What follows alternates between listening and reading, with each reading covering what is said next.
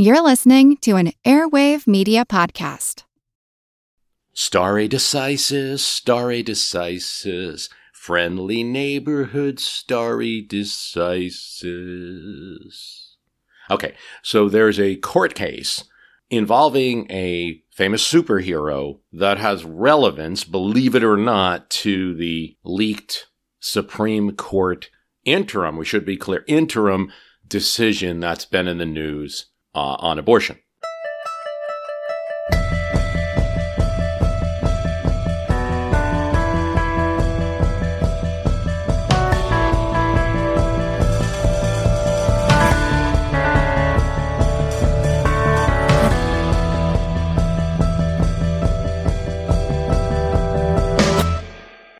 It is not a case about abortion, but it's relevant nonetheless. In 1990, Stephen Kimble builds a toy that allows children, and I suppose adults, to role play as what he put in the patent application, a spider person, by shooting webs.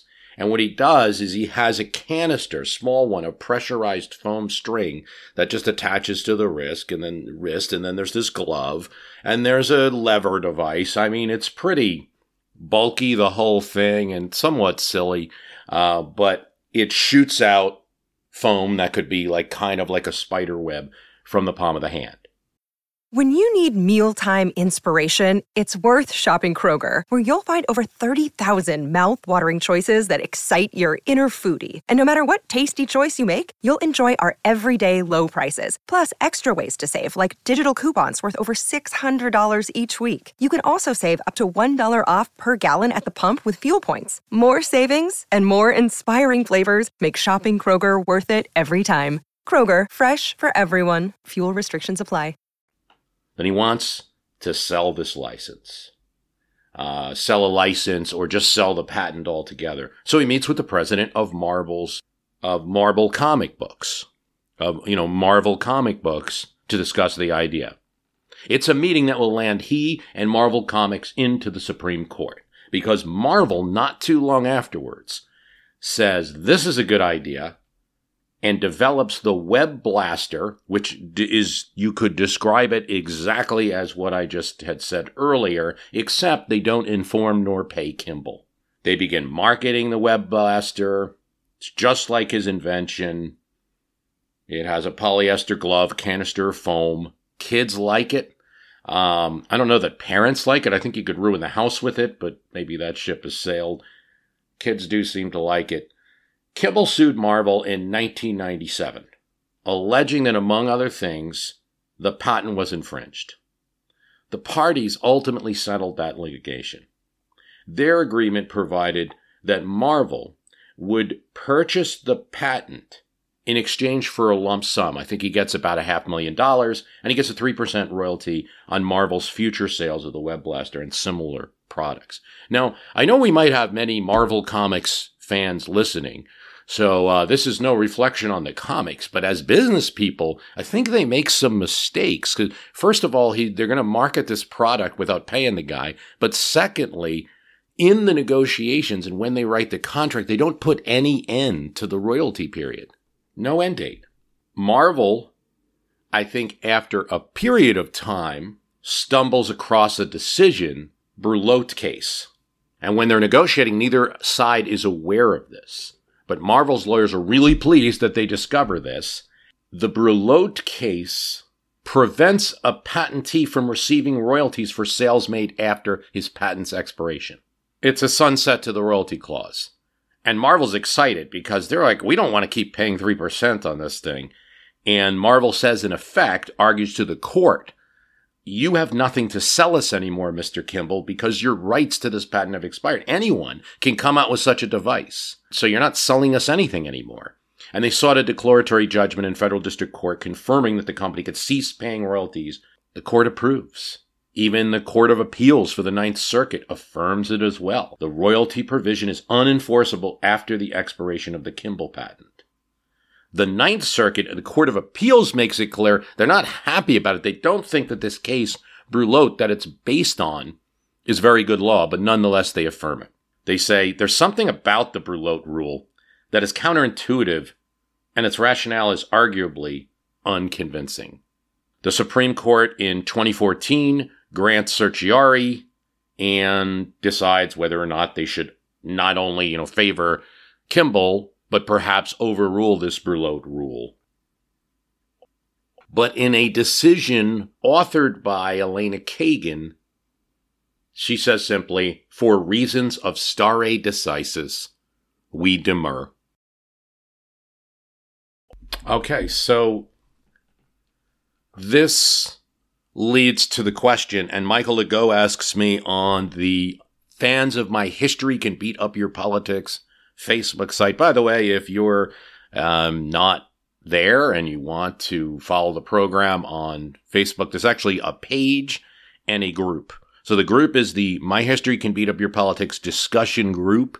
It is not only me on there, there are also moderators and lots of people comment and things on there. Uh, and then there is My History Can Beat Up Your Politics, where you sort of just follow and show your support for the program. Each one of those really helps. You know, you support us any way you do it, follow us on Twitter, write an iTunes review, on Facebook, all of those things really give credibility to the show. Do you know we were just written up by Time Out Magazine and were put on their list of the top 15 podcasts for understanding politics? That's Time Out Magazine. I mean, pretty good. Reason Magazine flagged us recently. Um, no, in a good way, not not the bad way. Just something that the editor was reading. I don't want to. I don't want to call that an endorsement. Um, so anyway, these are all things that help when they see the fan base. Um, so if you can, you know, follow us, support us, subscribe to us on iTunes, all of that. Back to Michael Legault's question. It seems with the recent leaked opinion at the Supreme Court that a discussion of stare decisis is in order. And right, so the recent case, we know it is a confirmed leak that it was an actual decision of the Supreme Court, a interim decision, I should say, one that we're passing between the judges, written by Samuel Alito, and it's been confirmed to be a real one, not a final one necessarily. In fact, Judge Roberts insists that things are still going on. I want to talk about that. And it basically overturns Roe v. Wade. What it's also overturning in that process, if this is correct, and, and throwing water on is a concept called stare decisis. In a sense, stand by things decided. It's a concept developed at the common law level. So it's not something that's created recently. It's not even something that cre- was created in the early 1990s, which we're going to talk about just a bit, where it reached the public for, I think. It is the principle that courts should follow precedent established by previously decided cases with similar facts and issues to provide certainty and consistency in the administration of justice. It binds the Supreme Court to its own cases in some measure. We'll talk about that too. It certainly binds, you know, courts at a lower level to what the Supreme Court has said. There's a lot going on with the abortion issue. It's not a topic that I've covered a lot. It's obviously a very emotional, divisive issue. I want to say at the outset that I appreciate and understand people with deep held religious beliefs. This is not, you know, politics is not religion. This is not a program where I'm trying to beat up your religion. To have politics, there must be a free debate. And this is an issue that's so emotional that you have people spending a lot of time in activism on the street in either side of the issue. You have uh, pretty strong rhetoric like either you're destroying my own body or you're a baby murderer. Either one is canceling the other person from even discussing the issue. So it's a tough issue to take on. I am going to engage in a little bit of a historicizing the issue because I think it's warranted as to where it even started as a political issue very briefly, but I'm not going to enter into what's right or wrong. Those are personal decisions for you. I will just say that there's going to be a lot of shock about anything that changes a law such as Roe v. Wade. I would imagine that there will be effects because it was not expected. Even though there's been a lot of talk about it, it's not expected that it was actually been overturned. If it does happen, I think you have a different politics from that day forward. It's all, all already starting. So but what's really going on here? Is it so much overturning Roe v. Wade? I actually think what's actually going on in the decision that was leaked is you're overturning a case called Casey, Casey versus Planned Parenthood. And um, so this overturning of Roe v. Wade was almost supposed to happen in 1992, right before the presidential election. Bill Clinton running. Interesting to go back to that time because it's not as easy as like Bill Clinton's just totally pro choice. It is a um, very different set of, of circumstances than that. Clinton, as governor of Arkansas, had kind of straddled a line. You know, there's a uh, there's a vote to ban state funding of abortions, and Cl- all Clinton really says is we don't need it; it's unnecessary. Rather than directly opposing it, he opposed, for instance, the funding of abortions through state and some Medicare funds. You know, at different times, he while maintaining that he was a um, supporter of reproductive rights the politics in Arkansas weren't exactly what they were in New York, and so Clinton, even as a Democrat, was a little bit different. We'll get into we'll get into more about that. But I just want to historicize this issue a bit. Where does it come from? And this is going to be really brief and really simple, and because we got a lot to talk about, and I don't want to dwell on on abortion this entire episode, but I really think where you see the change, um, if you're going way back into the 19th century, you're seeing laws starting to ban abortion. It is in the 1950s and 1960s when you have a series of things happen. One of them is that doctors in various states start seeing cases of women um, hurt, you know, entering their care hurt by botched abortions. In, in Arkansas, for instance, Clinton's own state, abortion is actually legalized before it is in, in officially in New York. Um, Ronald Reagan, as governor of California, passes a um, abortion law, and this is applying to cases of rape or incest before the um, before other states do it's because of an active uh, promotion of the issue and a more awareness in the press about uh, women dying from botched abortions. The case of Arkansas was a set of doctors that were seeing uh, women using Lysol um, as a as a means to abortion and, and ending up seriously in trouble as a result of it. So. It's in 1962 when the American Law Institute institutes a model penal code and they cite three circumstances where they believe a physician could justify an abortion if there's risk to the mother, physical or mental health, if the child would be born with a grave physical or mental defect, or if the pregnancy results from rape, incest, or felonious. Colorado in 67's first state. Then you get Arkansas, California, Colorado, Georgia, Maryland, New Mexico, North Carolina, Oregon. Mississippi in 1966 makes abortion legal in cases of rape, and in 72, rape or incest. Alabama and Massachusetts, if the woman's physical health is endangered, also follow suit.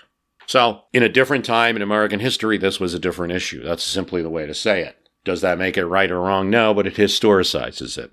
The politics are not as clear as they are now, Republican, Democrat, like that. You have Winthrop Rockefeller in Arkansas pushing a more liberalization of abortion. You have Nelson Rockefeller in New York pushing a more liberal law. You have Reagan in California even saying he is uh, mixed about it, but nonetheless signs the bill. You have the Republican Party platform of 1976, very mixed on abortion, while you do start to see the Democrats supporting, have language in their platform about supporting reproductive rights. Even though Reagan and conservatives like Phyllis Schlafly, Jesse Helms are at that convention, RNC 76 in Kansas City, they're pushing Reagan's candidacy and they do not have time or political will to push the abortion issue, even though they might like to, to the platform. So you have a compromised platform, even in the Republican Party, 76. And 76 in the Democratic convention, where Jimmy Carter's nominated, uh, I talked about that in great detail. The anti abortion protesters are relegated to this little part of 8th Avenue across from MSG, along with communists and other people. I mean, that's where the issue. The woman running against Carter for the nomination gets not more than like a score of votes from delegates. That's where that issue is by the time you're getting to the late 70s. And it's simply a movement that changes it. It's a political organization and movement of um, religious people and others, and they go grassroots. Um, wait, here's 1976 RNC. Because of our concern for family values, we affirm our beliefs stated elsewhere in many elements that will make our country a more hospitable environment for family life. neighborhood schools, educational systems, uh, a welfare policy, a tax system that assists rather than penalizes, creation of jobs, the question of abortion is one of the most difficult and controversial of our time. It is undoubtedly a moral and personal issue, but it also involves complex questions relating to medical science and criminal justice. There are those in our party who favor complete support for the Supreme Court decision which permits abortion on demand. There are others who share sincere convictions that the Supreme Court's decision must be changed by a constitutional amendment prohibiting all abortions. Others have yet to take a position, or they have assumed a stance somewhere in between polar positions. We protest the Supreme Court's intrusion into the family structure through this decision. So the RNC is taking a very middle approach in 1976. By the time you get to 1980, there can be no doubt that the question of abortion, despite the complex nature of its various issues, is ultimately concerned with the equality of rights under the law. While we recognize differing views on the question among Americans in general and in our own party, we affirm our support of a constitutional amendment to restore protection of the right to life for unborn children. We also support the congressional efforts to restrict the use of taxpayer dollars for abortion. States begin to pass laws restricting it. But that's the issue. So you have this issue where, like, Barry Goldwater, one of the most conservative candidates to run in an American election, was a supporter of reproductive rights and wouldn't question it, um, while he remained a very conservative individual on other issues. So Roe v. Wade comes out. You know, I don't want to get too much into that decision, but it relies on a penumbra of rights that are seen in various parts of the Bill of Rights as creating a shadow of a privacy issue. Why do you have a fourth if you don't have a privacy right? And that's used to extend to discussions with yourself and your doctor, what you want to do. Griswold v. Connecticut relies on a similar uh, analysis. That's the decision in the 70s. You might think the issue is settled, but since the courts, right, it wasn't necessarily political power in the states that created the uh, abortion liberalization. It was the courts. So the decision is made by conservative activists and political forces to change the court. And that's what you're seeing over time. And in my view, it was really intended that this would happen in 1992 in, in a Pennsylvania case, Planned Parenthood v. Casey. Instead, something else happens. And that's where we get into this discussion of stare decisis. In Planned Parenthood v. Casey, Justices O'Connor, Kennedy, Souter act as a middle three and join to, in effect, save the Roe decision, but to save it because of a concept, not because Roe was necessarily rightly decided, but the case that stare decisis, staying decisions of the court, having stability in the law means that even if something's badly written, you might keep it, even bad law, that's been around for so long you might want to keep. They actually set a test. Is a rule unworkable? Would reliance on the rule, this bad law, create hardships? Have changes in legal principles left the rule of relic an outdated doctrine? and whether acts have changed so much that the rule has little practical application. Now, just so it seems all the time like there's like conservatives are against stare decisis and liberals are for it on the court. But that's not really the, the real case. That has more to do with in, in the context of the abortion issue or the Roe issue because Scalia has explained stare decisis as, as, you know in his past writings as well as anybody. There are certain laws that Scalia writes. They're so woven in the fabric of the law, like Marbury v. Madison, uh, Brown versus the Board of Education, the civil rights cases, the slaughterhouse cases, in other words, holding that the 14th Amendment is only applicable to state action. These are kind of super precedents that have no controversy and they're solidifying their lasting mark. If the court got a whiff that somebody was just suddenly changing something like Marbury Madison, they would use stare decisis, even the most conservative courts, this is Scalia's past arguing, in order to and to protect that. No controversy. Why is stare decisis a concept? There's a lot of reasons, but one of them is that people have made decisions based on past law. And if you and if you're changing it, that might change a very important life decision. Sandra Day O'Connor brings this up when you're talking about reproductive rights. You're talking about a um, a lot of decisions that are long term, to say the least. Now, also, it just has to do generally with the law because if there isn't something like stare decisis, all that's going to happen is you're going to have one court decision and then you just wait a few years later, there'll be another one. Lawyers won't know what to do. Businesses won't know what to do. Citizens, law enforcement won't really know what to do if they have to keep, you know, adjusting according to the laws changing I would say the intellectual leader of the conservative side of the court right now, Alito, is definitely a supporter of a qualified stare decisis. In fact, in the case we just discussed, the Marvel case, here's what Kagan writes What we decide, we can undecide, but stare decisis teaches us that we should exercise that authority sparingly finding many reasons for staying the stare decisis course and no special justification for departing from it, we declined Kimble's invitation to overrule Brulotte. And again, Kimble created his spider device. Brulotte actually has to do with a um, a machine used for hop crops uh, in farming, and essentially, the court found in Brulotte that if we keep allowing someone to get money from a patent, um, that's going to create a monopoly.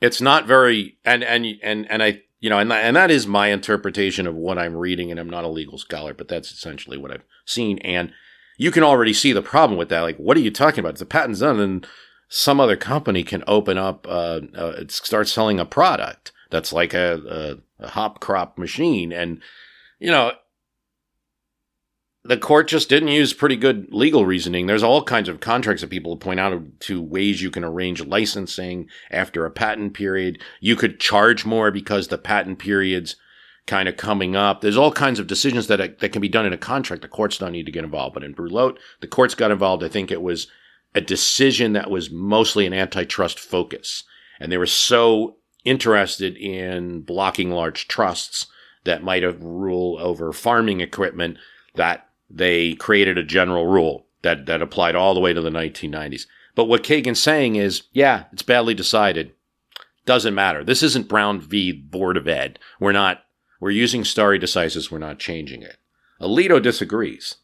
Alito writes in his dissent, the court employs stare decisis, normally a tool of restraint, to reaffirm a clear case of judicial overreach. Our decision in Brulotte held that parties cannot enter into a patent licensing agreement that provides for royalty payments to continue after the term of the patent.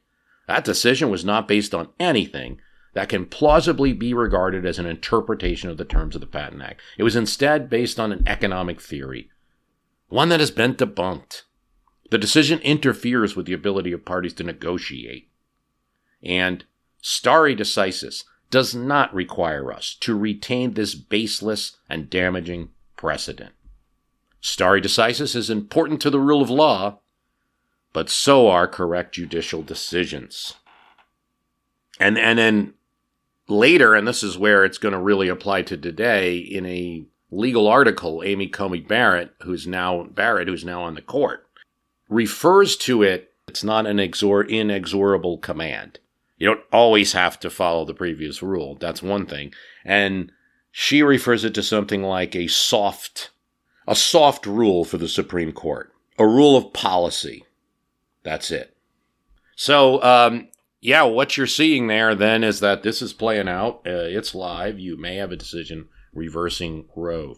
There is one thing that I want to say, and I know this is one of those things that by June I'd probably be proven wrong, but I just wanted to be sure that I make this point. And that's a useful note of history about that Casey decision. So, what happened in Casey is three justices, unbeknownst to the ones writing the majority, had a different opinion and decided to go towards the center, and at least on the basis of stare decisis, hold Roe. In Casey, though, the secret troika only revealed their change of heart on June 3rd. It was a month before the surprising decision, June 29th, 1992. Rehnquist, uh, this is according to Jeffrey Toobin's The Nine, Rehnquist, the Chief Justice, said, okay, well, I guess you'll rule against me then. Antonin Scalia was very upset. You know, Roe represented everything Scalia most despised and still despises about modern jurisprudence. He saw it as an invented law instead of seeing it as um, reading the Constitution, interpreting it. It was now it's invented by a judge. The words aren't there. So anyway, that that led to a definite blow up and rift, and uh, you know the the dissent in Casey Scalia's dissent is pretty um, aggressive and I don't think that uh, O'Connor and Scalia were talking very well uh, after that. I just wanted to point out, though, that anyone who would have leaked a memo in February of 1992 uh, or even April of 1992 would have only saw an early part of the process. So that still is a possibility here. However, the court makeup is very different, and I don't see that you have a Souter or Kennedy type person on that court right now. In 1992, during Casey, Clinton, and we don't really know, um, I believe either ex- expected or pined for a Roe reversal to bring in votes. That's more speculation. That's what the way a lot of people were talking at the time. Jim Carville, one of his key advisors, actually doesn't like the issue as much as you might think. He says, I can show you poll after poll that says that people don't need to vote. Don't vote based solely on the abortion issue. But I guarantee you that for every story out of Washington on education funding, there are 20 on abortion funding. Why? Everybody's for education. There's no inherent conflict there.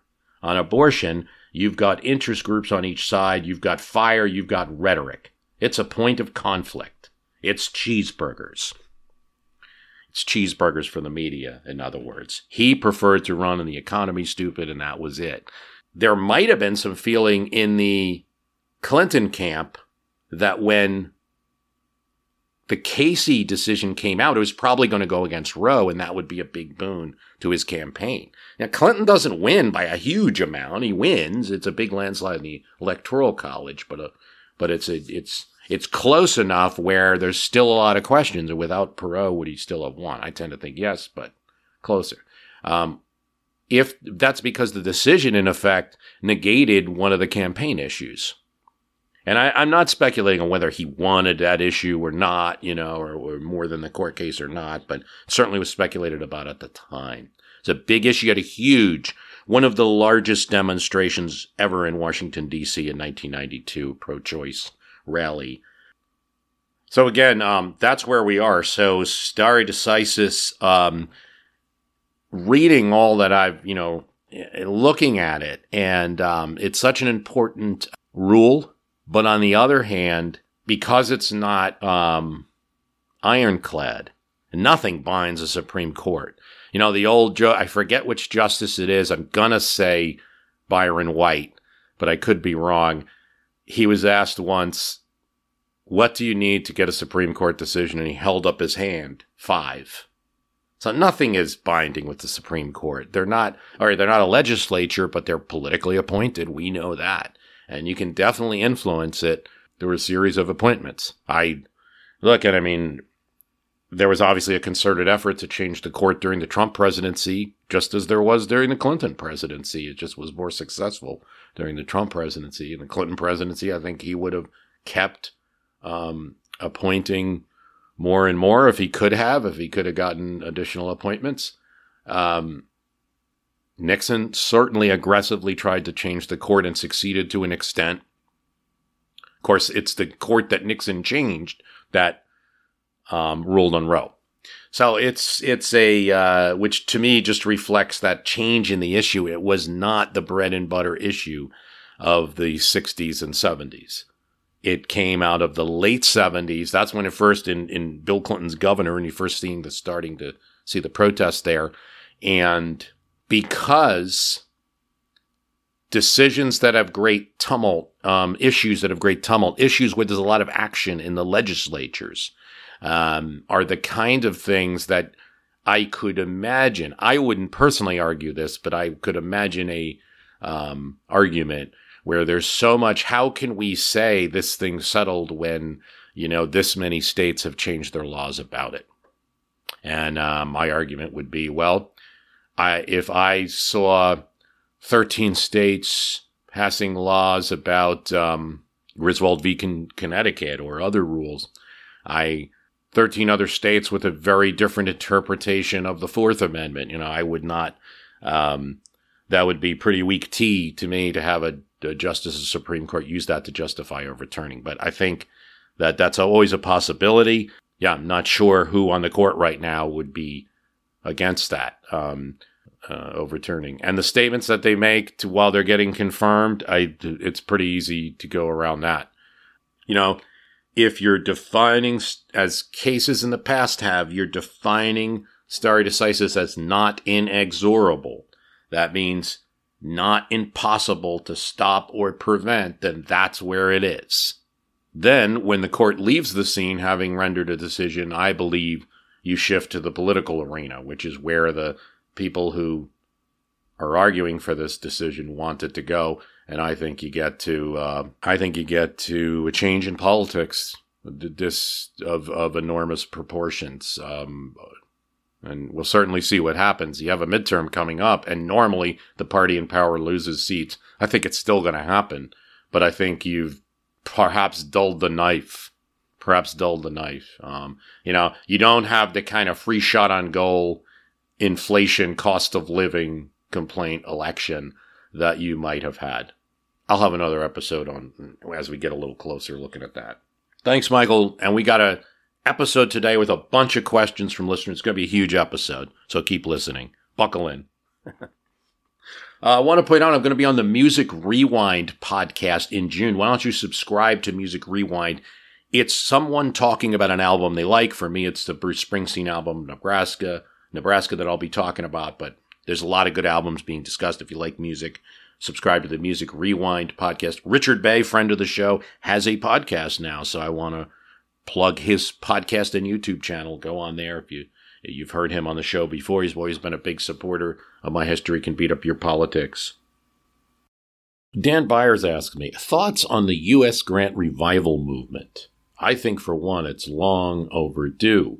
And what he's talking about is that historians are starting to look at Ulysses S. Grant, reconsider his presidency, and I think where this question comes from, Dan, is that if you you went to high school anywhere, I'd say the 80s, the 90s, the 2000s, even, you know, there's still a lot of in the textbook the Grant presidency being seen as nothing more, you know, Grant's a buffoon, and everybody in his administration was corrupt and everything like that. I am generally for this new U.S. Grant revival movement with a but. I'd say really since the late 1990s, you're seeing more, and some of the recent books are really highlighting what Grant did to fight the Ku Klux Klan in the South, the initial one, and to defend the rights of recently enfranchised former slaves. And to be sure that um, they were protected in some cases and rooting out some of the secret organizations that were terrorizing them. In that light, to be clear, what some of the historians are saying is that the scandals in the Grant administration were overblown, that Democrats came into Congress and started looking under every rug. And so the problem is you got this guy, Orville Babcock, who is Grant's friend. He, he's one of his uh, aides during the Civil War, and he's part of his administration, very tight with Grant, and he with others in conspiracy create this whiskey ring where they're shaking down whiskey distributors um, and benefiting from it. It's a very large scandal, but it's not only what Babcock does, he also, when Grant appoints his Treasury Secretary to investigate this scandal, Babcock does everything he can to thwart the investigation, to, gives witnesses pieces of information about the investigation and um, lets them know how things are going and tries to block the Treasury Secretary's efforts. When he's confronted by Grant and the Treasury Secretary, Babcock lies about it, but it's pretty clear that he was involved. And then when Babcock is eventually prosecuted, Grant actually testifies on his behalf. So not that has to go in the record as well. And then Bristow, his um, uh, Bristow, his Treasury Secretary, actually ends up resigning over this. There's also a depression during Grant's term. He's a little cozy with Jay Gould and some of the financiers. There's a bunch of different scandals outside of the Babcock scandal. That's just one that's really close to him. I just think all of that enters the record in equal measure. And as long as you do that, I'm okay with the Grant revival because, like a lot of presidents, there were some bad things and there were also many, many good things. Larry Lavrin. I'm happy to have him as a uh, listener. Do have a few listeners in Ukraine. Larry at least has lived in Ukraine. I am pleased to see it. I still see it pop up as one of the countries. Larry says, Hi, Bruce. My wife and I were discussing today the actual rise in support for the Ukrainian war in Russia, and also the increased buy in of the ludicrous suggestion that Ukraine is full of and run by Nazis. She suggested it was connected to a die in vain syndrome, as more than 22,000 young Russians have now come back in body bags. I was wondering if you'd like to comment about that in America's wars, or how far back it might go, or if it had any particular effects on the wars, or any other kinds of observations. It's kind of an obscure, particular question, so no worries if you skip it. Cheers. Larry adds, P.S. About Nazis in Ukraine. I lived there for 12 years, and I can say for sure there's more Nazi sentiment in the U.S., a country which did not suffer through Nazi occupation and offenses. Ukraine probably suffered more during World War II than Russia. Not to mention the president of Ukraine, Zelensky, is Jewish. All that is true. I mean, the, the Nazi thing is a ruse. It's it's to me, it's a linguistic weapon. You throw a term out. I, I don't this is half the battle of politics. Uh, these linguistic weapons that appear, you've thrown, you know, what's that thing? Don't think about an elephant, right? Don't think about the Stay Puft Marshmallow Man. Don't think about an elephant, then that's all you can think about. He says the word Nazi, and then that's all that's on your mind. Well, maybe it's true, you know, and you just start thinking. I think these are just linguistic weapons that get thrown in political debates, even geopolitical debates. It's so important for fact checkers and even partisans have a role in the fact checking process. We aren't just um, submitting to some kind of linguistic attack that has colored our minds. Okay, enough on that. Back to your question die in vain syndrome. What that would mean is soldiers coming back in body bags from a war and the first thing we might think is that's going to lead to disapproval of the war. And uh, I think your wife is right to question that. What we think is going to be the natural reaction to something isn't often it. And here, I think, um, you know, the numbers vary 15,000, 22,000, whatever it is, but even Russia's admitting it's a lot of casualties. They lost 15,000 in the Soviet war in Afghanistan. And it completely changed the government of the country. It absolutely did. Gorbachev, one of the ways he made his name was castigating generals because of the failure in Afghanistan and the ability to shun the military a bit led to the civilians to have more power, i.e., perestroika. Um, so it changed the government completely, but it took time, and that's the key here. Okay. So die in vain syndrome means you can't stop the war. The public can't stop supporting the war because people have died in it. And in order to honor them, you have to continue the, the war. It's a very strong argument. Just a couple of examples. One is the Civil War. What is the Gettysburg Address if not the ultimate die in vain speech? The Union cause was helped by the fact that so many had sacrificed. Like, how can we stop this, right? How can we let the, the and, and, and that was the argument used against the Copperhead, the Democrats in the North that wanted to end the war. How can you let them, those soldiers, die in vain? Even when McClellan, 1864 Democratic candidate for president, is going to run against Lincoln, he is given a platform the Chicago platform of 1864, the Democrats put out, looks like surrender to him. And he actually makes a statement I will not abide by this platform. I'll abide by my own um, feelings. Thank you very much. And that, and again, he makes a died in vain statement that, in other words, those soldiers that served under me, McClellan had been Lincoln's general in the war, um, I'm going to honor their sacrifice by not just giving up to the South and I think it would have forced McClellan. I mean, that's just a, a, a what if, but it would have forced him to something. I think there would have had to be a little more fighting before there was a negotiation had McClellan won the presidency, and it's because of that died in vain factor. It, it, goes in a lot of ways. I think that's that, that's a bulwark of Lyndon Johnson's feeling about why he could not abandon the policy, in addition not wanting to get attacked. It made him look at any movement that was anti Vietnam with great suspicion. You look at the League of Nations after World War, what we're removed from now, we just look in a textbook and talk about Wilson and his stroke and fighting for the League of Nations. What we're removed from now is the idea that part of that was we need a League of Nations so that those soldiers would have died for something. So it can be positive and negative. It can prolong a war, or it can make a cause for the wars it did in that cause in World War One or in the Civil War, where the cause was um, freedom. So what that leads me to believe, and this is not good for the idea that like popular sentiment in Russia might be going against the war, which I think it is a little bit, particularly in the cities. But there, there's, there's a no media allowed that would be critical, which is going to eventually influence a populate, you know, make it difficult to have any other opinion. Not impossible because people read between the lines again, I, I go back to my upcoming Soviet Union podcast where we're going to find out about how Russians dealt with propaganda media.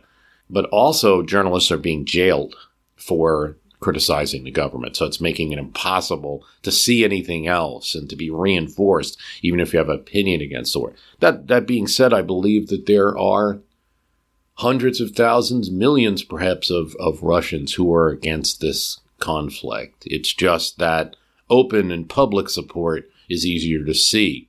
And the, the died in vain makes a, an argument. So what is it then that ends wars? And I think it's time.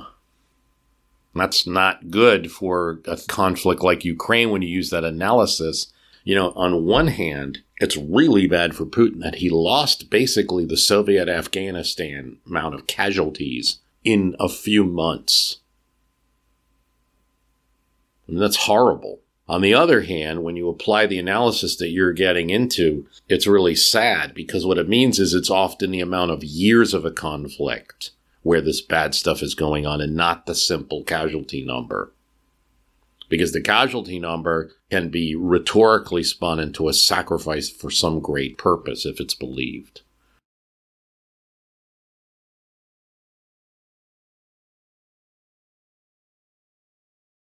I'm Jane Perlez, longtime foreign correspondent and former Beijing bureau chief for the New York Times. I've been a foreign correspondent in lots of places Somalia, Indonesia, Pakistan, but nowhere as important to the world as China. I mean, China is not dropping anti democratic paratroopers into Montana. But of course, we did see things like the weather balloon slash spy balloon riveting the whole country for a week. This is Face Off an eight part series in which we'll take you behind the scenes to key moments in the tumultuous US China relationship. We'll speak with a diplomat, a spy, a tech reporter, a US admiral, even Yo Yo Ma. Plus, my pal and noted China historian Rana Mitter joins the conversation. We'll look at what's driving the two nations apart and explore whether anything can help bring them back together. Face Off launches April 9th. Hi, it's Bruce. Listen, we all know the news headlines are full of wild stories, like how the world is tipping towards authoritarianism, all while somehow simultaneously freezing, flooding, and on fire. It's a lot to take in. But what if, instead of being on the brink of disaster, we're actually on the cusp of a better world? If I've got your attention, then I highly recommend tuning to a podcast that offers a weekly dose of optimistic ideas from smart people.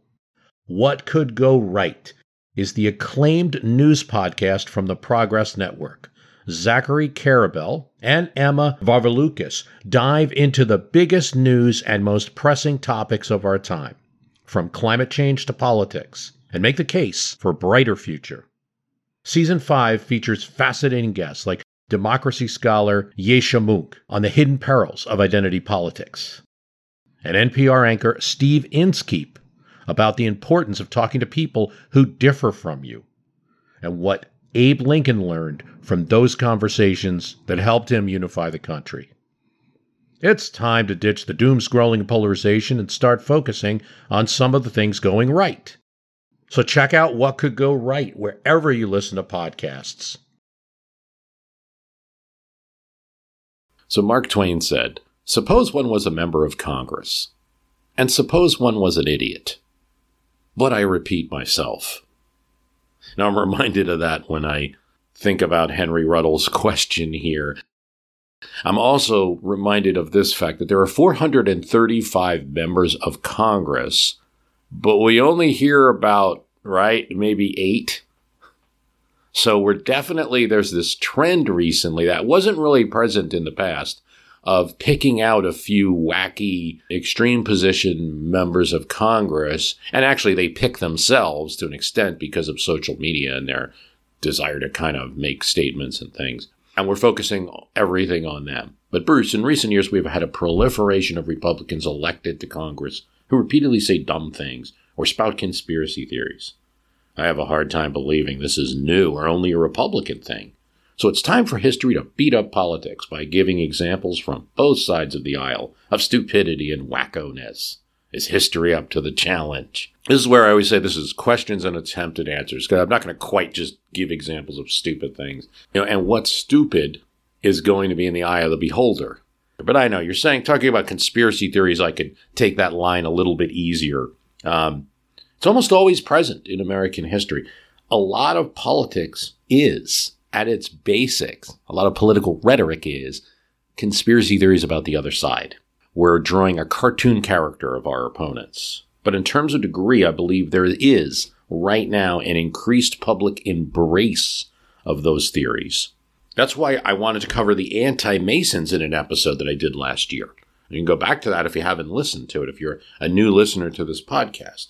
We did a whole thing on the anti Like, what is this anti Masonic party that I see in textbooks and maps of past elections. And like a lot of conspiracy theories, there was some little kernel of real behind the anti Masons, and they exaggerated it by large percentages. The original case was a real documented kidnapping and possibly a real murder.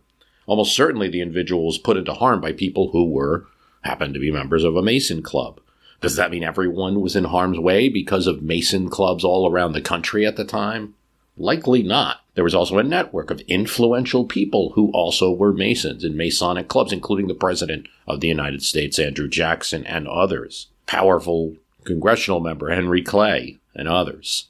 Beyond that, they exaggerated 1,000% to turn Jackson's masonry from a positive asset into a negative, at least in the fertile ground of politics in upstate New York, where they felt if they could turn it, they could turn upstate New York. They could turn the state of New York, where the city politics were more democratic. And so the theme of that anti Mason example is clear. It's not just a group of, say, wackos who didn't like Masons, though those people were present. It was the entire muscle, the anti Mason movement, of what would become the Whig anti slavery, eventually elements of the Republican Party. So you see serious politicians like William Seward and Thurlow Weed who knew exactly what they were doing and they knew better, but the politics were too great. And Weed starts putting out this anti-Mason political journal and it just explodes. Whereas everything else he wrote wasn't really getting much, much traction. You know, uh, we talked about the wide awake torch brigades of the Civil War. In some cases, they're just teenagers showing support for the Union, say, um, wearing cloth robes, carrying torch parades.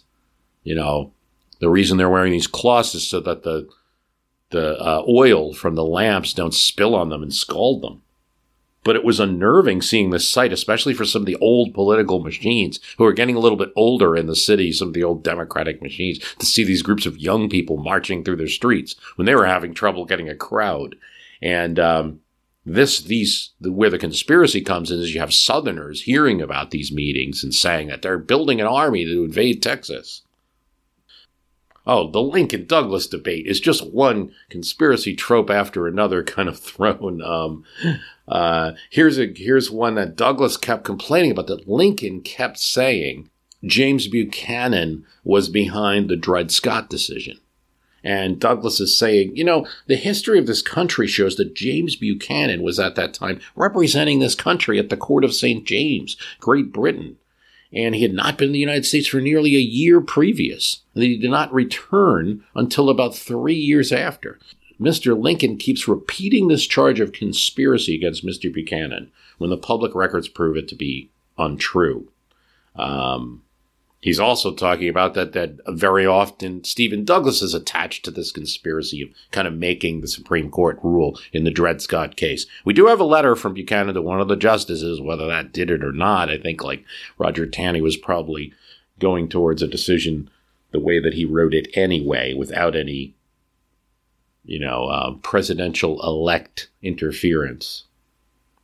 Douglas accuses Lincoln of being part of this First Republican State Convention held at Springfield, October 1854.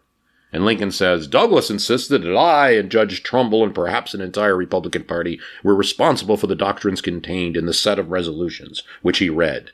And I understand that it was from that set of resolutions that he deduced the interrogatories which he propounded to me, using these resolutions as a sort of authority for propounding these questions. And it's about Lincoln's view on slavery. Lincoln's trying through conspiracy theory like methods to link Douglas to the Dred Scott decision. Douglas is trying to link through some baseless evidence, a little bit of evidence, Lincoln to working with abolitionists, which Lincoln in this time in 1858, he's always maintaining he's not one of them. However, sometimes Republicans get their votes, that kind of thing. Well, it turns out that there was no convention. There was not in the fall of 1854 any convention holding a session in Springfield calling itself a Republican state convention. Yet it was true that there was a convention, assemblage of men calling them a convention, and did pass some resolutions. But so little did I really know of any of the proceedings of that convention or what set resolutions they had passed that when Judge Douglas read the resolutions to me, I really did not know that they had been resolutions passed then and there for I could not bring myself to suppose that Judge Douglas could say what he did upon this subject without knowing it was true. Now there's cheers, now there's laughter. Throughout the debates, Lincoln's now going to use this as a counter meme, constantly referring to um, Douglas's fallacious um, Springfield convention as just, you know, you can't necessarily trust anything Douglas says.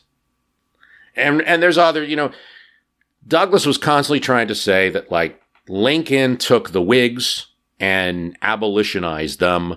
His friend Trumbull took the Democrats and abolitionized them and then created this new party. That it was, in effect, a conspiracy. And that's the whole essence of what he keeps repeating over the series of Lincoln Douglas debates. So, yes, in this event, you had conspiracy theory present. Uh, if we look at Joseph McCarthy, the general tenor of the debates around communism.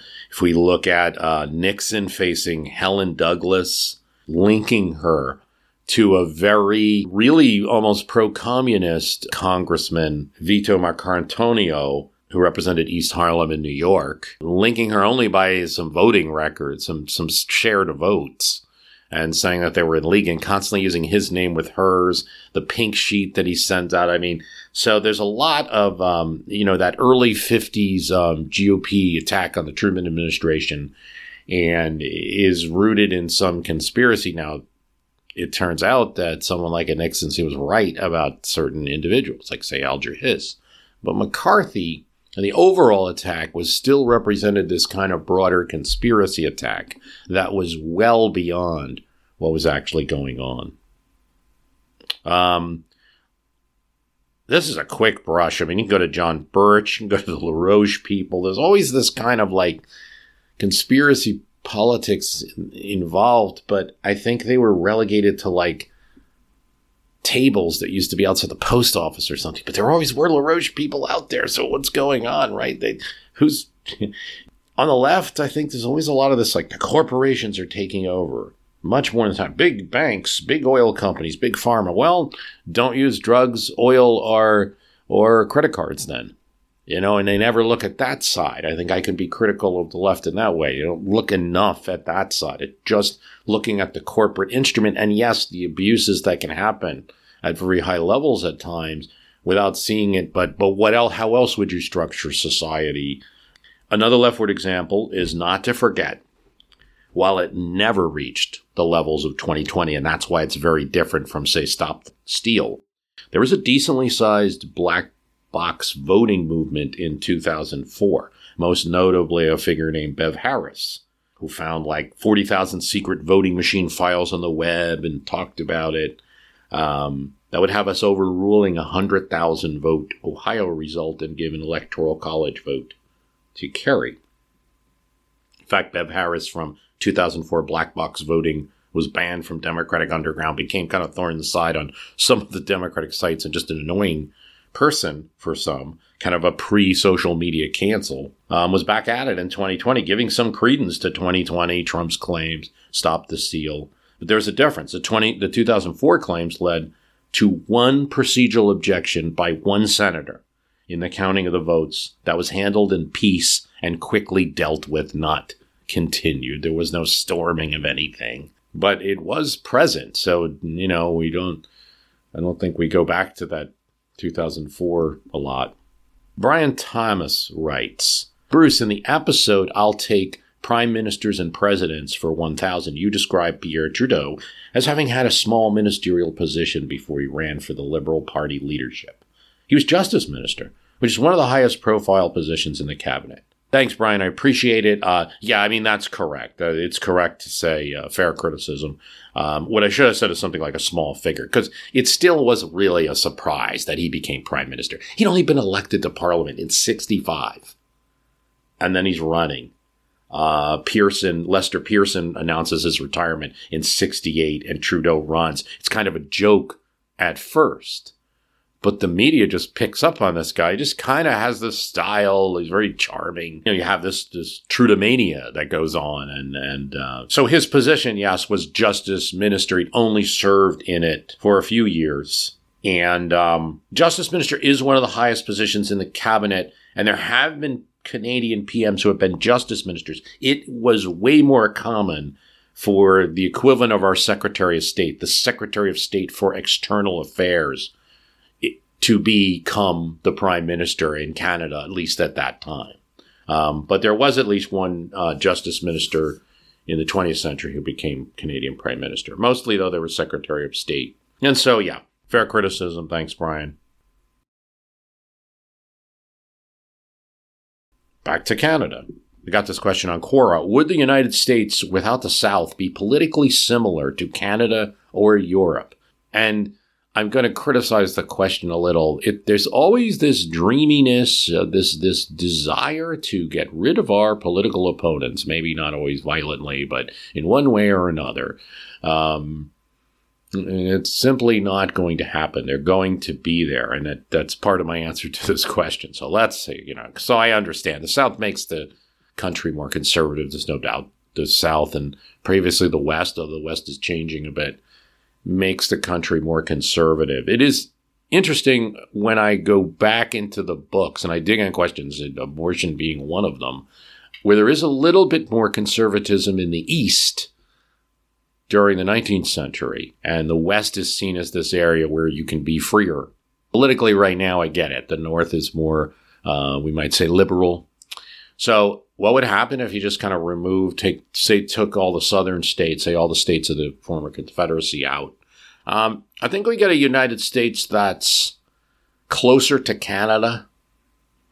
Certainly, it doesn't become a Norway.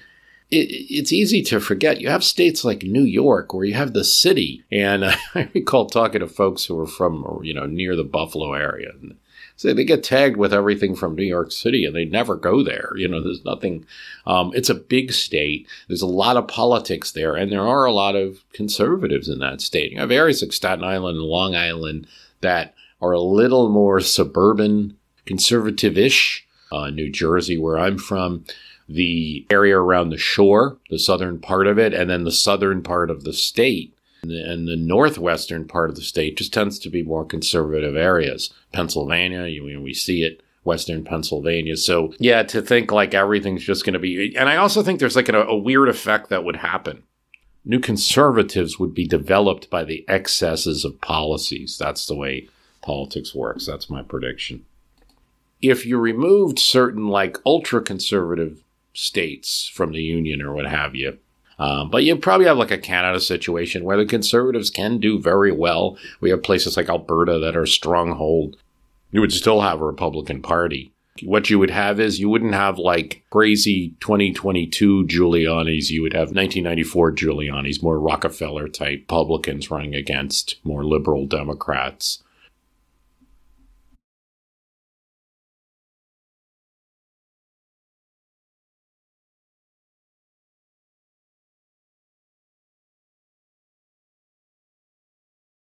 Mike Yakim writes pointing out an error that I made uh, during the podcast about Kurt Schmoke. Always happy to hear that. I am not infallible by any means, guys.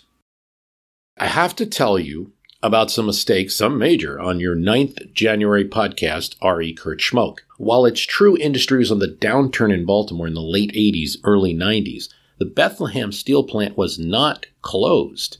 It was still working three shifts. It would later close in 2004. My dad was a supervisor. And the General Motors Broening Highway plant closed in 2005. I was there for that. It's now an Amazon facility. The steady decline of manufacturing decimated the city, and as you point out, it is a city of negative population growth. People like myself, Mike says, who could take transfers to different states, jumped on it. I enjoy listening to your show while building Chevrolet Traverses and Buick Enclaves in Lansing, Michigan. Chasing the GM dream of retirement has taken me to three states and four plants. The only reason I go back to Baltimore is to see my parents and eat the seafood. Thanks, Mike. I'm always glad to hear corrections. I by no means consider me infallible, nor my history can beat up your politics the end of all knowledge. But hopefully, people are launching off from this launching. I get inspired from this launching off point and read other things and, and investigate more because this is one where research was conducted in 2017, it had been something that was limited to premium subscribers, and then I put it on the main feed, brought it out this year. Um, I'm not sure of the source of all of my contentions that these plants were closed. I know there were a series of articles about Kurt Schmoke, the mayor of Baltimore, facing a declining city where he's talking about plants being closed. In the case of Bethlehem Steel, I did see that I just simply read an article too quickly where Schmoke had actually just said that in 1967 the largest employer was a steel company, Bethlehem Steel at Sparrows Point.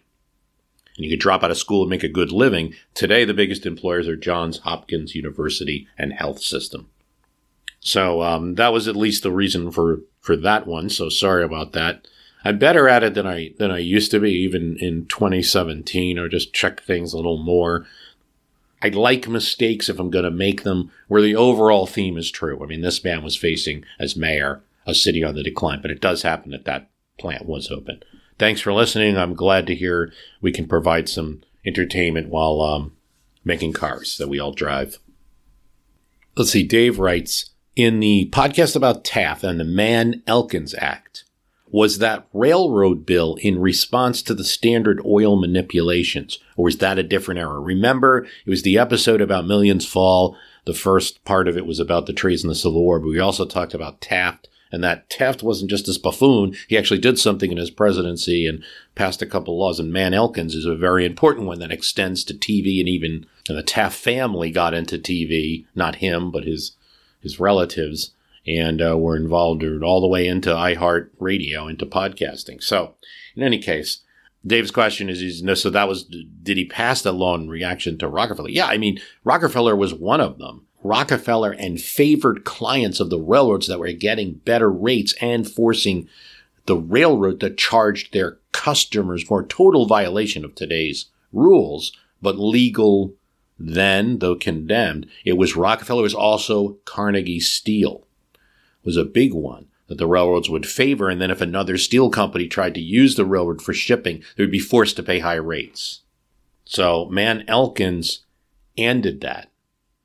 Brian Fredericks writes, I'm a big fan and I have been listening since 2010. You played one or two Charlie Parker songs in your newest episode, pre war 1941, and I loved them so much I was wondering what are the names of those songs? Um, thanks, Brian. They're not Charlie Parker songs. What I just wanted to do is give people a little flavor of what Charlie Parker might be like. I don't play copyrighted music. I only play music from the free uh, music archive, and that was a, a couple of um, bands were used there. One is called Jazz at Mladost Club, M L A D O S T Club, and it was their song Karina Blues. They are from Serbia, a jazz band from Serbia. Another one is a band called Blue Dot Sessions and their song Dangerous Swing. And still another is Lache Swing doing Sweet Georgia Brown, which I have in the background. Um, I had another shout out to Matt Schneider, a friend of mine and also listener, who was asking me like, "Oh, is that Sidney Bechet instead of Charlie Parker?" I was like, "No, it wasn't, it wasn't any of them. I only play music from the Free Music Archive.org, uh, it's actually a great place if you want music for podcasts and things, and you're really, you know, all you have to do is uh, give attribution, which I usually do in the show notes. I think I missed it in that one. A lot of the music that you hear in my history can beat up your politics. If I'm playing music, it's usually Lee Rosevere. He's most of it, and um, mentioning him all the time. And you know, I also uh, help support him, and I try to limit music. I know it's people don't like too much of it. I get it. I just trying to, it's a great segue. It's harder to do segues without it. It changes mood. It changes the, okay, it's a new subject. Why did John Kerry and the Democrats lose the 2004 presidential election? Um, just not enough there is my answer. Not enough in that people hadn't turned against Bush enough. It was a national emergency after 9 11, and that really extends into the 2004 election. You're only getting in the middle of the summer of 2004 where people are starting to majority saying this Iraq war is a mistake. That's a hard ground to run on. Um, the economy had improved from the post 9 11 and dot com bubble slowdowns. You know, one of the strongest opposition campaigns to a sitting president, just not enough. Kerry as a candidate, kind of like, eh, something missing, you know? Very strong candidate in some ways, very presidential looking senator and person. Bush, on the other hand, wasn't a strong candidate either. So it's kind of this mix election, and he came awfully close. And what if I was, you know, if you were in the Democratic Party at that time, I think you really oddly enough, wanted to go for popular vote loss and electoral win. That's just to simply win Ohio. I would have chosen Gephardt. Um, and uh, that I think was a mistake, or someone from Ohio. I don't know who, because that was what the whole battle was about. And if you could eke out a mere 100,000 votes there, you could have won. That's what the election turned on. Um, I'm going to say one more thing about Kerry and that campaign.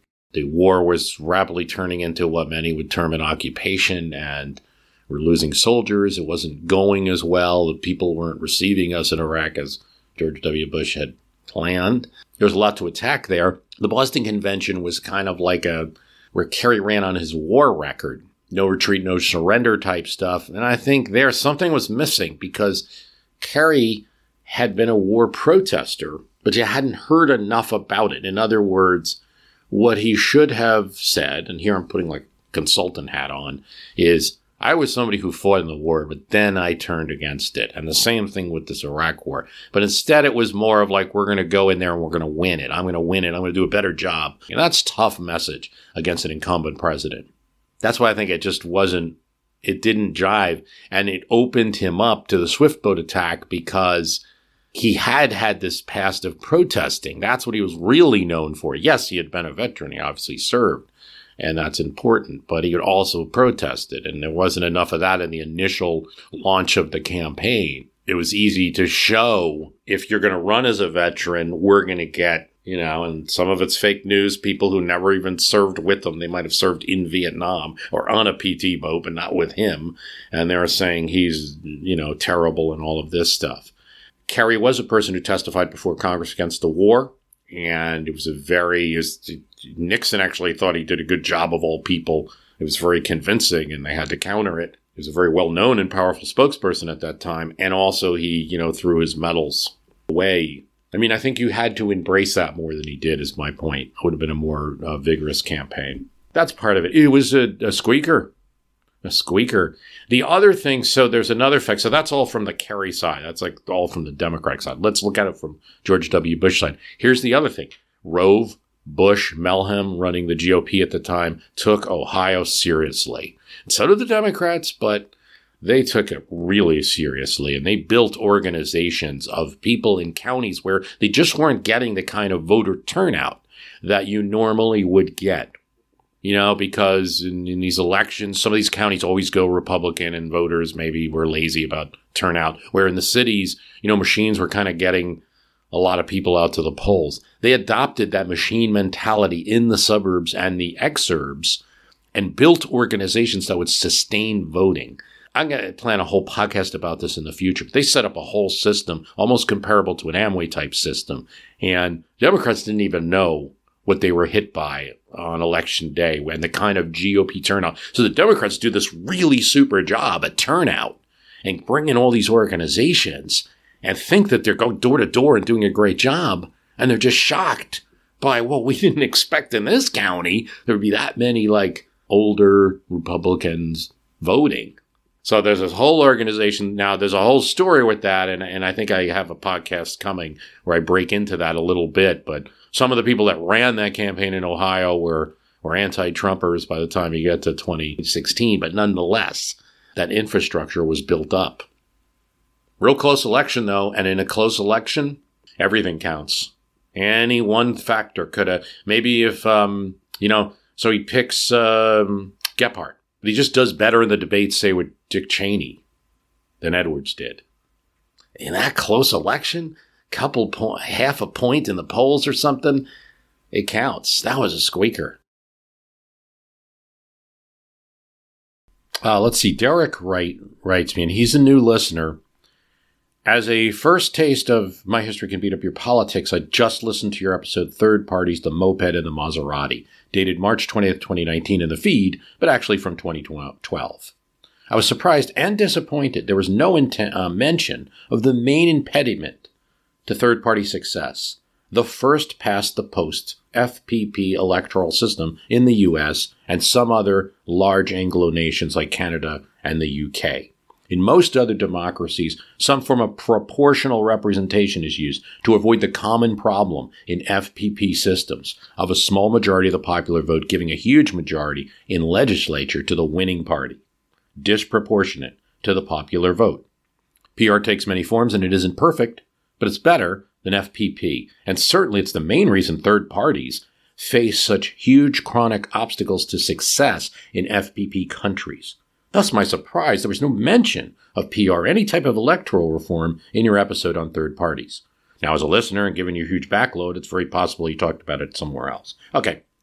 Um, oh, and he also says, Derek, he's very adamant about this PR system, and I want to convey that.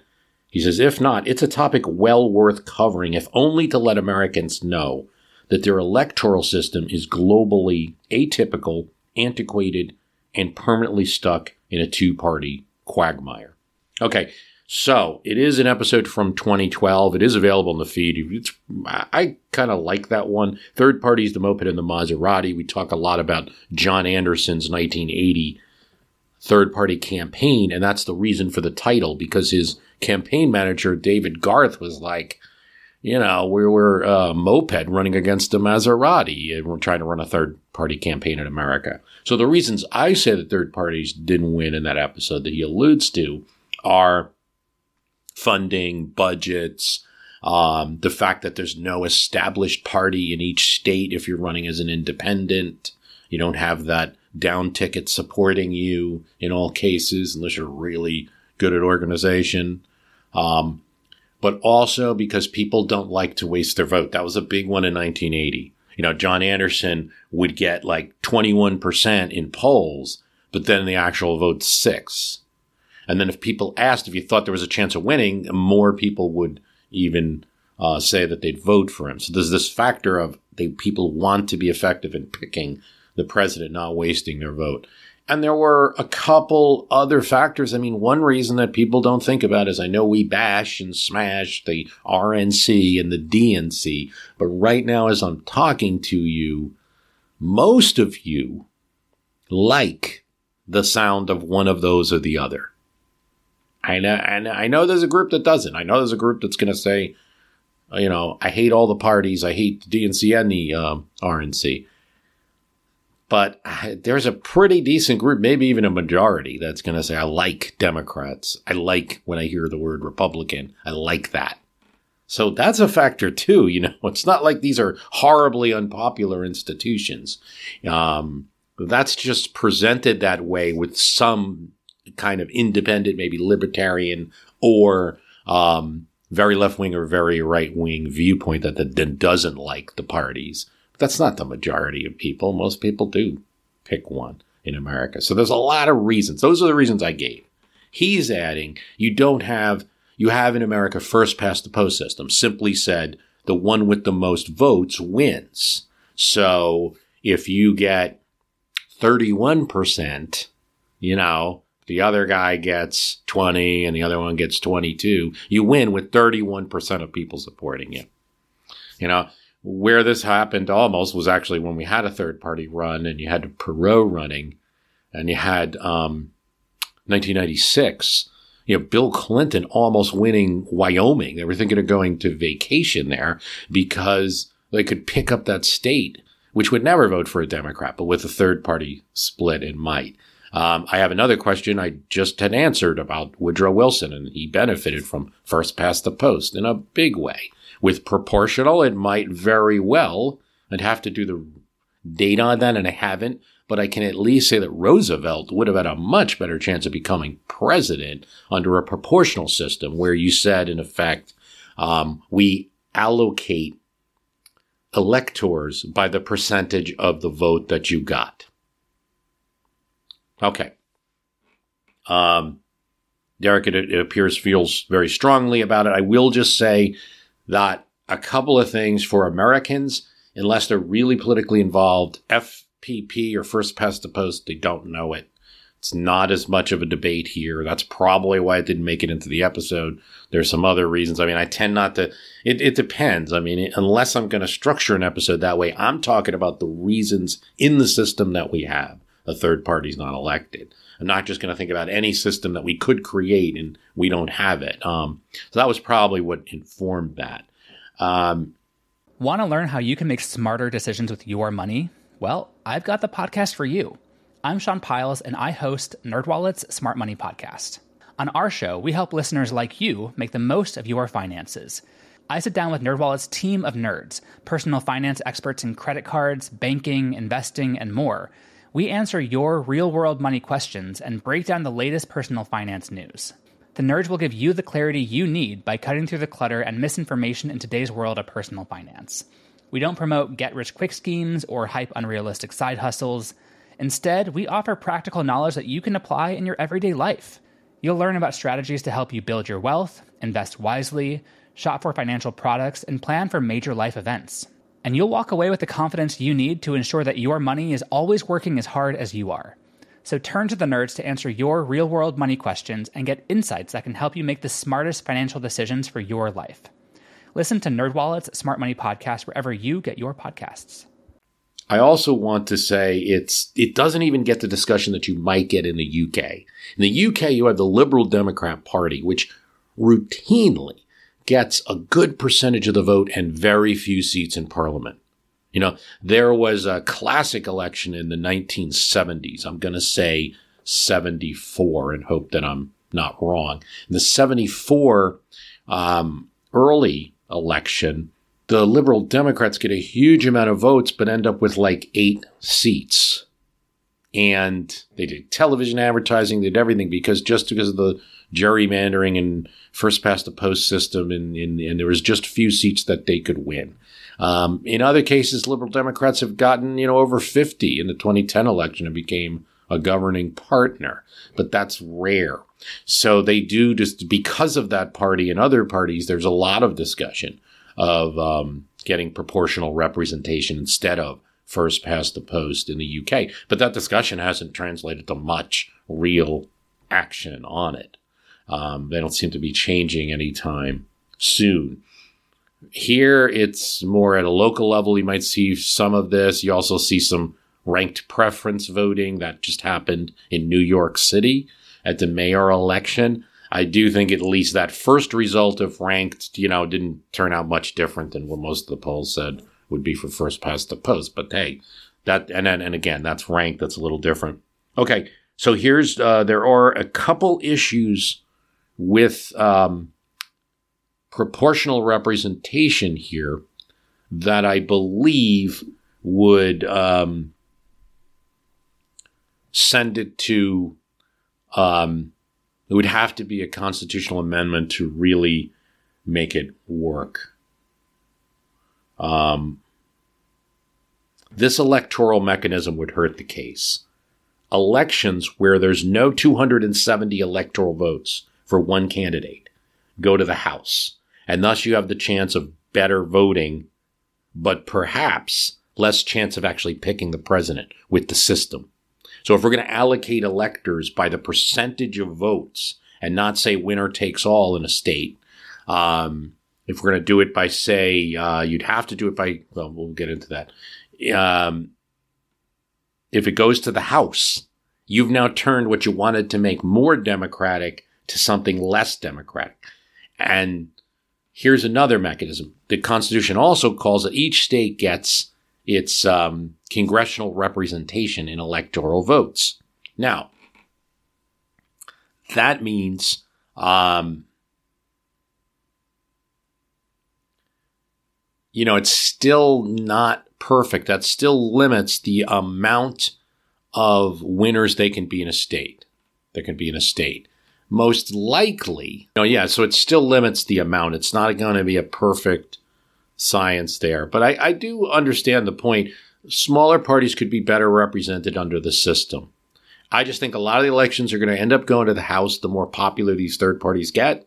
And there you're going to have to hope that your third party has representation in these delegations.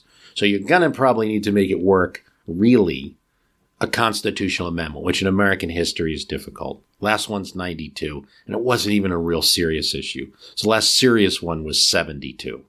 It's a long time ago. Um, that being said, I've now talked a bit on an episode about proportional representation. I a funny thing you asked if I had talked about a previous episode. I don't really know anymore. It's 400 and many of them are an hour or two hours. I, I really don't know. Uh, I don't have a great index of all the episodes or know what I've talked about. It feels like I have talked about um, voting in the past. Anyway, thanks for writing, and that's what I think about it right now. I, I think there's one more thing to say. Um, what proportional representation can produce is kind of a coalition government. Now, it wouldn't because our Constitution calls for one person to be elected president, but one assumes that if, in order to get those electors of the different parties. Let's say, you know, Georgia has a couple green voters, right? And there's a couple libertarians in New Hampshire. And in order for the Republican to win, they have to get those votes. Obviously, you can see where deals are going to have to be made, promises extracted. And, you know, it's not a bad point. You might get more of what you want when you vote, you pull that green lever, say, but I also think it's filtered in those coalition governments through that coalition negotiating, which is also an undemocratic process. It's not transparent. You don't know what's being given away and what's being agreed to. And, and again, your vote's getting filtered a lot. If it's like, well, the Republican needed the green, how's that going to work? You know, at best, you might get a, a, well, we'll do a referendum on the environment. I mean, that's what happened to the Lib Dems in the UK when they got into coalition. Like, well, we'll do a referendum on your issue, but we're not going to actually change uh, the the first past the post system. So um, these are all thoughts to think about. Thanks for bringing it up to me. Al Mendelson asks me three questions. With what president would you most like to have a dinner? Take a cross country bus trip for 40 hours and be ruled by? So that's three different questions. Have dinner, take a cross country bus trip, about 40 hours, and be ruled by. Um, you know I'm going to get Chester Arthur in here. You just know it. So let's see. The first is to have dinner. Gotta have dinner with Thomas Jefferson. Jefferson was known for having these great dinners at the White House. And they weren't as formal as, say, dinners that, uh, in their own way, they were pretty lavish. There was a lot of wine expended, and he would um, do things to introduce conversation to the table and stuff like that. I'll, I'll give you a little passage. Cross country bus trip. So I have to say, Chester Arthur, because so much of his own files are missing, I believe that his family might have gotten rid of it. It was just a common thing to do in those days. There isn't enough about him Plus, it's a, he's a unique president that not a lot of people focus on. He never should have been president by the normal methods. He was a guy that was the collector of the port in New York, like the key boss of the Republican Party and also the fundraiser and and the uh, money maker. Because we don't know much about him, we might think he's like a bore or something. But this is a guy that was a politician in New York, was running the Republican Party, and and really had to charm people and converse with people. Whereas, you know, because my first answer, Al, was going to be Bill Clinton. All right. Wouldn't we want to sit there and I'm sure he'd, he'd talk for the 40 hours, right? but what are you actually going to learn that you don't know already? Or that you might suspect he's, eh, he's just giving you like a good version of the story or something like that. You couldn't just read a book like My Life. No, go with Chet Arthur. Be ruled by. Well, first of all, I'm going to qualify it and it's important for the answer. I don't agree with be ruled by. We're not ruled by presidents. Okay, but nonetheless, Bruce, answer the question, right? Because there's obviously a lot of things they are going to, in effect, rule over you on.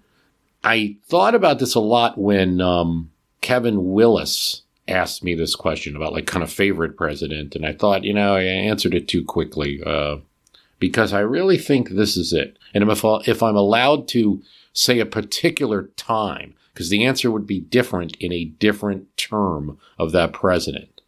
And I'm going to say Reagan's second term. Um, why? Well, in the first term, I would have disagreed with him on a lot of things. And also, I feel that that was the height of his rhetoric, you know, trying to run the government with rhetoric and not reality. And by the time you get to his second term, believe he took a lot of punches. I believe he took a lot of, um, he understood things well. He was still a very good speaker on TV and could still sway a lot of congressional votes, but he wasn't as um, solidly one ideological issue. And you see that in tax reform, and you see that in the reaching out to Gorbachev, and, and in many cases, taking on conservatives in his party. You see that even at the tail end when um, they want to go into Panama and take Noriega out, and he just does not want a ground war with U.S. troops. No, no. Someone might ask me, but Bruce, that's there's all these issues where you might disagree with Rick. Yeah, I think you you were asking me who do you want to be ruled by.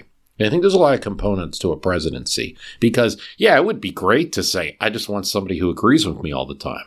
But if they have no power or if they don't control their Congress at all, you're not really being ruled by them. They're a weak president. They're not helping you that much anyway, except maybe the veto.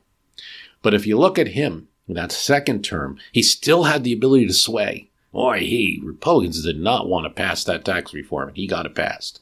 Don't think the relationship with Gorbachev would have been as possible um, with a Democrat in that White House. So you had somebody who um, and, and, I'll be honest, I'm a lot of issues coming from a more liberal, at least center left side of things.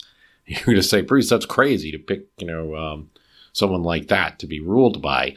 But you have to understand that then you have this person who, if he's on your side, he's got the ability to actually get something done versus a president just going to sit there and be a partisan and, and you know, at best just protect and, and veto things. And I think he was also moving center on a lot of things and reversing some.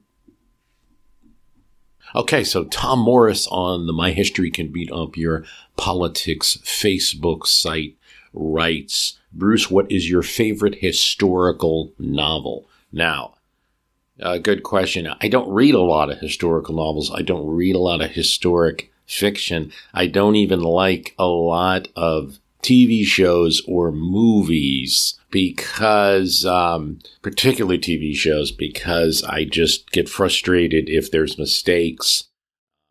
You know, everything we do here is trying to find out the facts of history. That being said, I've read many of the Gore Vidal novels. Washington, D.C.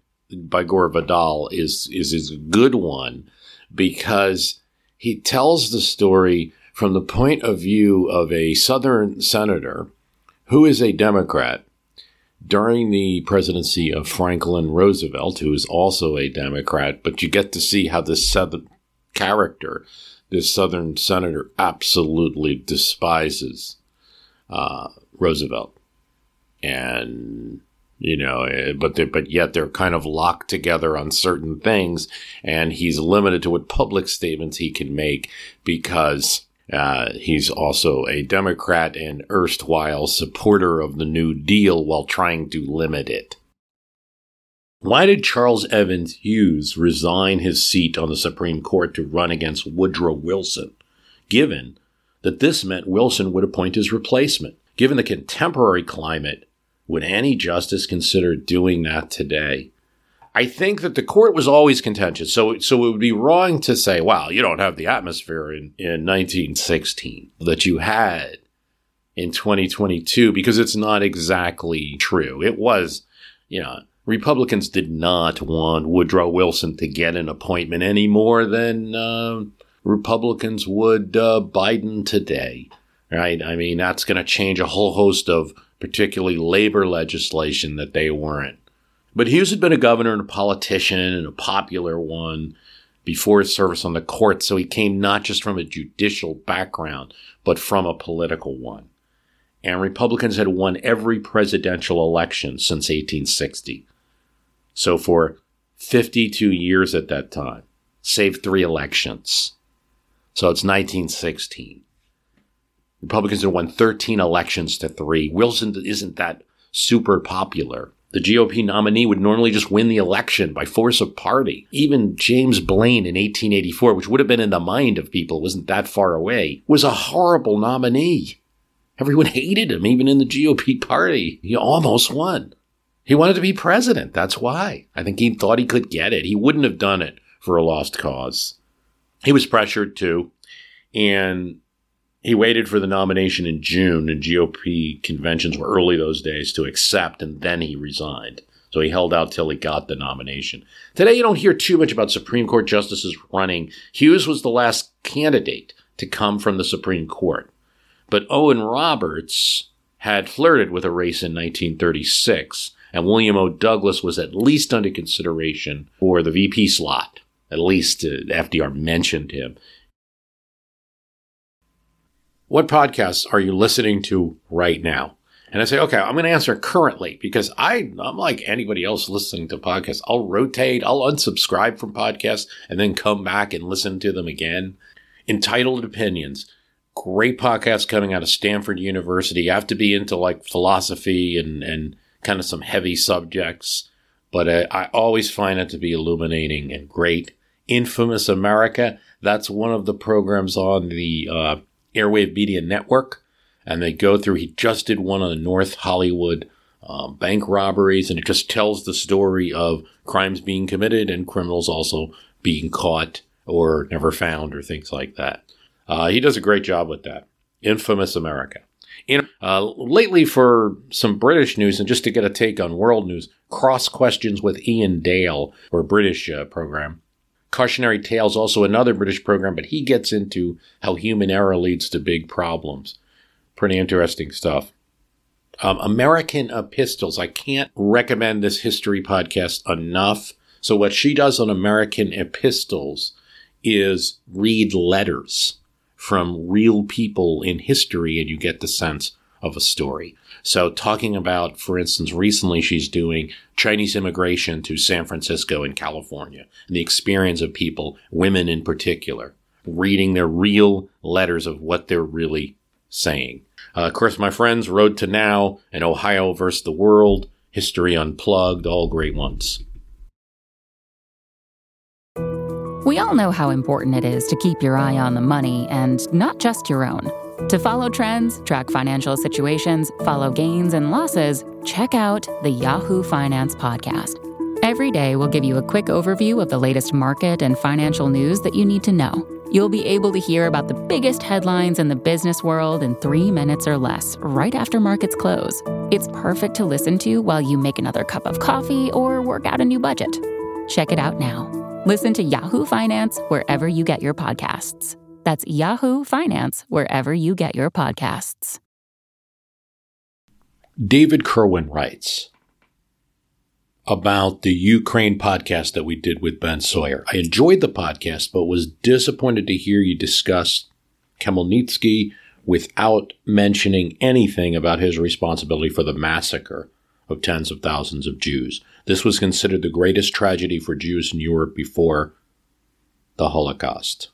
David, it's a fair criticism. I did know about it prior to recording that podcast. And it simply came down to, I mean, we still have time limits on to some extent on podcasts and especially with a guest where we were going to talk about some other things. Um, it would have been such a divergence. The main point of even talking about uh, Khmelnytsky is not just to say, oh, he's great, which he may have some reattention given the conflict with Russian. Really present him more as historiography, how a nation might attach itself to a to a hero from an old time, um, than just a plain old hero. And I also wanted to get right to Ben quicker and not talk about not do my stint too long in there. But there there is um, absolutely Khmelnytsky and the, the Polish Lithuanian kingdom was protecting the Jews in Ukraine. And unfortunately, Khmelnytsky and his warrior kingdom were targeted Jewish people. And that led to a massacre. It's not a hero of history necessarily, but a way that some Ukrainians identified themselves as that Cossack mentality. On the West Wing TV show, Aaron Sorkin, West Wing, who was Toby's source for the illegal leak to the press about a military space shuttle? Okay, now I don't want to assume that everybody's watched the TV show, but I think we have a good intersection of people who would listen to my history can be politics and and watch the West Wing. So I'll bite. Uh, I answered this on Quora. Because they never reveal who leaked the uh, to the press about the military space shuttle. Well, they do. They, they never reveal who Toby got the information from. And partially, the actor Richard Schiff really didn't. Richard Schiff really didn't like the storyline. So he's not a great source for everything because he doesn't think it was well written at all. And it is a little patchy. I mean, it's not great writing in um, in the seventh season of The West Wing. There's some really good moments, and the actors are great, but some of the writing could be better, and it could be established more. I just suspect it was no one. And it's never answered on the TV show. Toby's extremely smart. If you uh, look at the episode season two, seven, um, season two called uh, 17 People, which I think is uh, false It's actually episode 16 of season two, but it's called 17 People. You see how quickly Toby figures out that the president's hiding something, possibly, you know, that he doesn't want to run again for president. He's smart, real smart guy. In season five, he saved Social Security. He didn't need a source telling him absolutely that there was a military space shuttle. He read the clues, and he probably read the same budget that CJ Craig read when she also surmised that there was a shuttle. If CJ could pretty much do it, entering a meeting knowing full well that the Defense Secretary and National Security Advisor already knew there was a space bummer, right? A, a shuttle that you send up to fix satellites, perhaps. Toby, Toby could certainly infer it. And then he was enough of a source, being Toby Ziegler, to have the newspaper printed.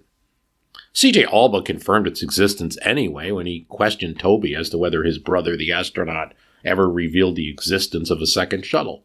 What Toby discussed with his deceased brothers off camera, but I'd wager a guess that it wasn't cold confirmation in season seven, he does say, Toby, that it wasn't his brother, that he could have been covering. It was as if he said It was, as he said, not a felonious breach of national security. The disaster not brother either wouldn't have committed or Toby wouldn't have allowed his memory to be seen as him committing. I think that while neither CJ nor Toby's brother confirmed the existence of the military shuttle, both gave enough hints. And then Toby came up with it and was enough of a source for the reporter. But because, you know, there wasn't the greatest writing after Sorkin on that show, although the episodes are still great, uh, it was never quite revealed. That's what I think. What factor helped Woodrow Wilson in the election of 1912? It's the Republican split between Taft and Roosevelt. That's why Woodrow Wilson wins the general election. Absolutely no doubt about that. He does not win a straight up election without the intra party Republican fight. Um, now, that makes it seem like Wilson's just a fluke. And in some ways, that's certainly the way the politics were spun in those days. Um, that conflict was inevitable. There was no way that Big Tent could stretch so much to keep both sides in. It was just two different ideas of America moving forward. And so you have the fight between Taft and Roosevelt. But because that fight's ongoing, and Roosevelt's a strong candidate, very popular, and Taft is the incumbent president, both very strong things. If you add the Roosevelt and Taft votes, Wilson would have lost New York 58 to 44 percent instead of winning at 41 to 29 percent. Illinois, Wilson would have lost 56 to 35 percent. He would have lost the election.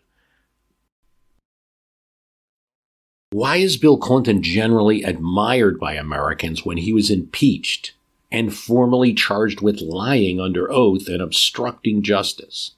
And uh, I don't know if the person asked this question maybe weren't around for the events because it was pretty, I don't know, a pretty common opinion at the time. But I'll answer in the traditional fashion that I think most people would answer if they're not a severe partisan one way or the other, and then add something to it that I don't think people think about. So the first thing is that the impeachment was more unpopular than Bill Clinton was, deemed by most Americans at the time as unnecessary. The perjury was put into a context about what he was lying about, and it was seen uh, to be about sex rather than an, an embarrassment, and just didn't seem to be impeachable, even if even in the books it's a crime. Um, but I'll add this note that I think other people don't think about quite. Bill Clinton was a rare president in American politics. Since public opinion was measured, he started very low in approval ratings and then grew over time. They didn't have a great opinion of him in the beginning, and he kind of gained more of that opinion by the second term, really by the end of the first term, in after people got a taste of the government shutdown, a taste of uh, Republican Congress and what they were offering, he improved by contrast. That's not the way it works with most presidencies. It's not the way it worked, for instance, it's not the way it's going with Biden, not the way it went with Obama. Most presidents start with goodwill and they move down. Just a simple pattern of presidents over time.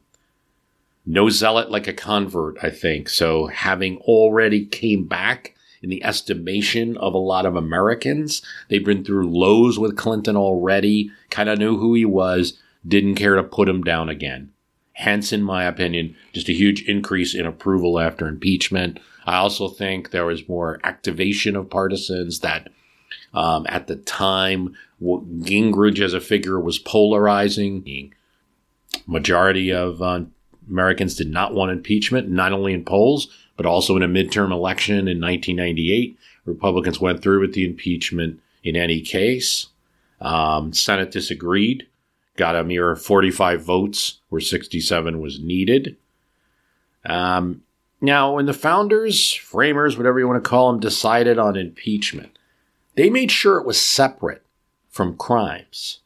That works both ways. A president can be impeached for a high offense related to the power that there may not be a crime on the books. And if the last impeachment is any indication, it's possible they can even be impeached when they are not president anymore. I still don't know. That hasn't gone to the courts. So the crime of perjury did not constitute removal in the view of the political people who had those votes, the Senate at the time, the many a senator voting for Clinton criticized their behavior while they were voting. Here's an example. Bob Kerrey, a Democrat, far from buddy buddy with Clinton, uh, was an example. He says, as he's voting to acquit Clinton, Nebraskans, including me, are angry about the president's behavior. We find it deplorable. But impeachment is not about punishing an individual, it's about protecting the country. We punish a president who behaves immorally, lies, and otherwise lacks the character we demand in public office with our votes. Presidents are also subject to criminal prosecution when they leave office.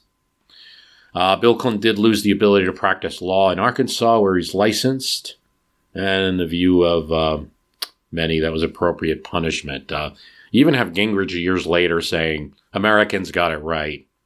Gingrich claims, at least, that people supported the House impeachment but not conviction, which I don't think there was support for either in the public sense.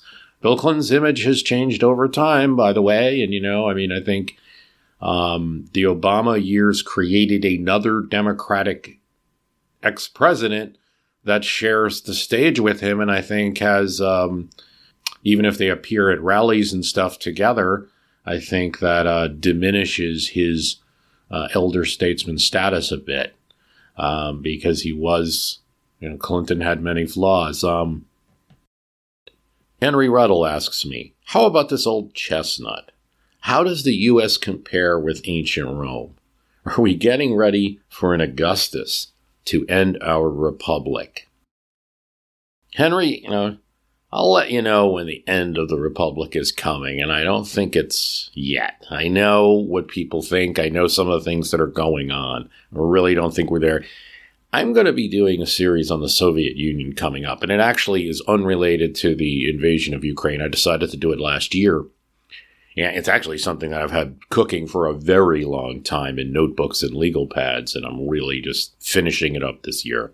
When you have something like the Soviet Union and the level of secret police and KGB and infiltration uh, in every aspect of society, um, a KGB department assigned specifically to the clergy to harass, intimidate, to to infiltrate, to pick leaders um, assigned to factories, listening on telephone calls. I mean, that's the end of the republic. When you cannot exercise free speech, that's when you know it's happening. Now, I, there are some danger signs in our society right now. Um, and I know a lot of people are going to go immediately to like cancel culture or something, but I see an equal to that if that's taken to an extreme. Right now, I think in a lot of cases, the victims, in quotes, of the cancel culture have more, um, are, are doing quite well in their careers and in because America offers such a variety of media platforms, including the one that I'm talking to you on, which many have have found. So that I think some of that's overblown. But there's another factor too, which is like the doxing and the um, just kind of shouting down or people just being intimidated to speak. Um, because of the social media platforms and the personalization and or being worried about attacked for their speech and the like. So should have the right to associate, to speak, to be able to protest in a group, I am divided and I let the courts decide whether it's where those boundaries are. I'm going to have Lynn Greenky on soon, who's going to talk about a lot of this stuff. But it, you know, whether it's the sidewalks or whether you can protest at night or things like that. But just you know, people feeling violence, um, possibility of violence if they go to a protest or go to associate or redress their government. Um, but, you know, when you hear that Soviet Union cast, uh, I think it'll give you a vision. Uh, and the reason I'm doing the Soviet Union cast is not just to look at some abstract alien place of the past, but to look at us. And, um, you know, it's kind of like if you see those signs, then you know you're there, you know. Um, another technique I have is look at everything that Alexis de Tocqueville said was great about American democracy and as you see any of those pillars going, then you know when that end is happening. Tocqueville provides a good example of what should be happening. Things like free, um, things we don't think about all the time. We think about journalism and a free press.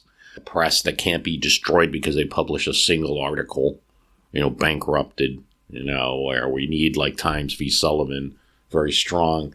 Um, but also things like just having associations, groups. Uh, and we hate lobbyists, right? But it's actually part of democracy. Very important.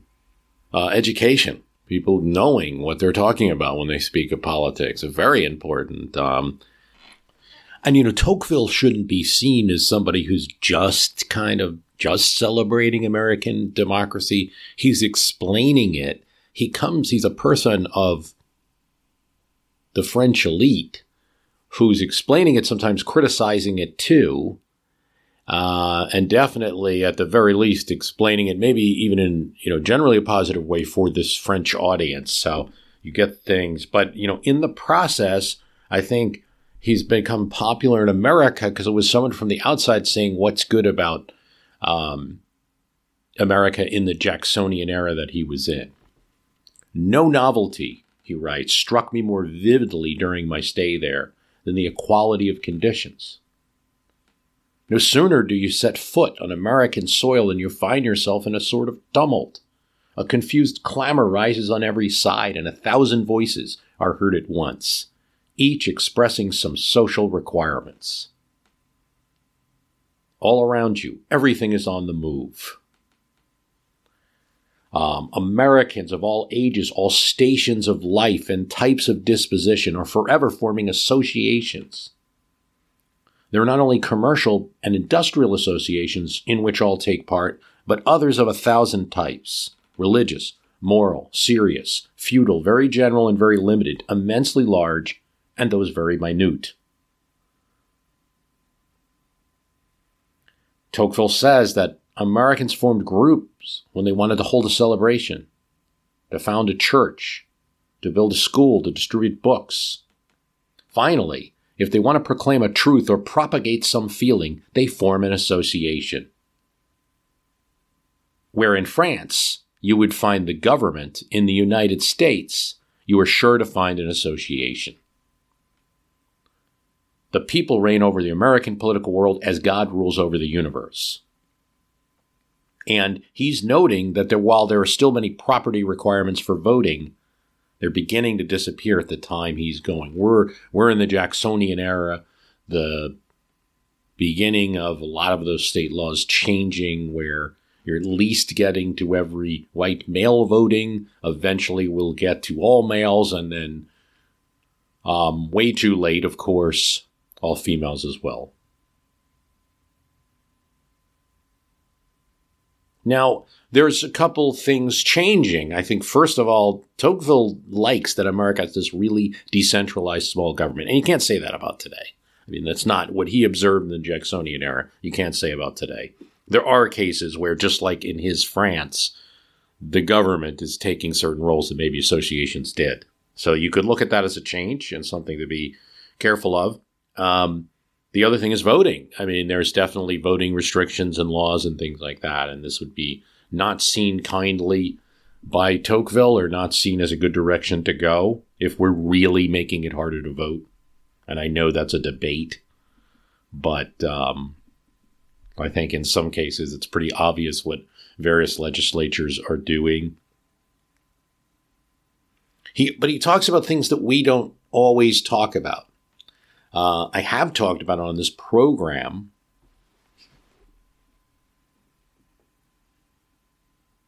Tocqueville doesn't just say rah rah America. He's a little bit questioning at the end whether of whether it's working.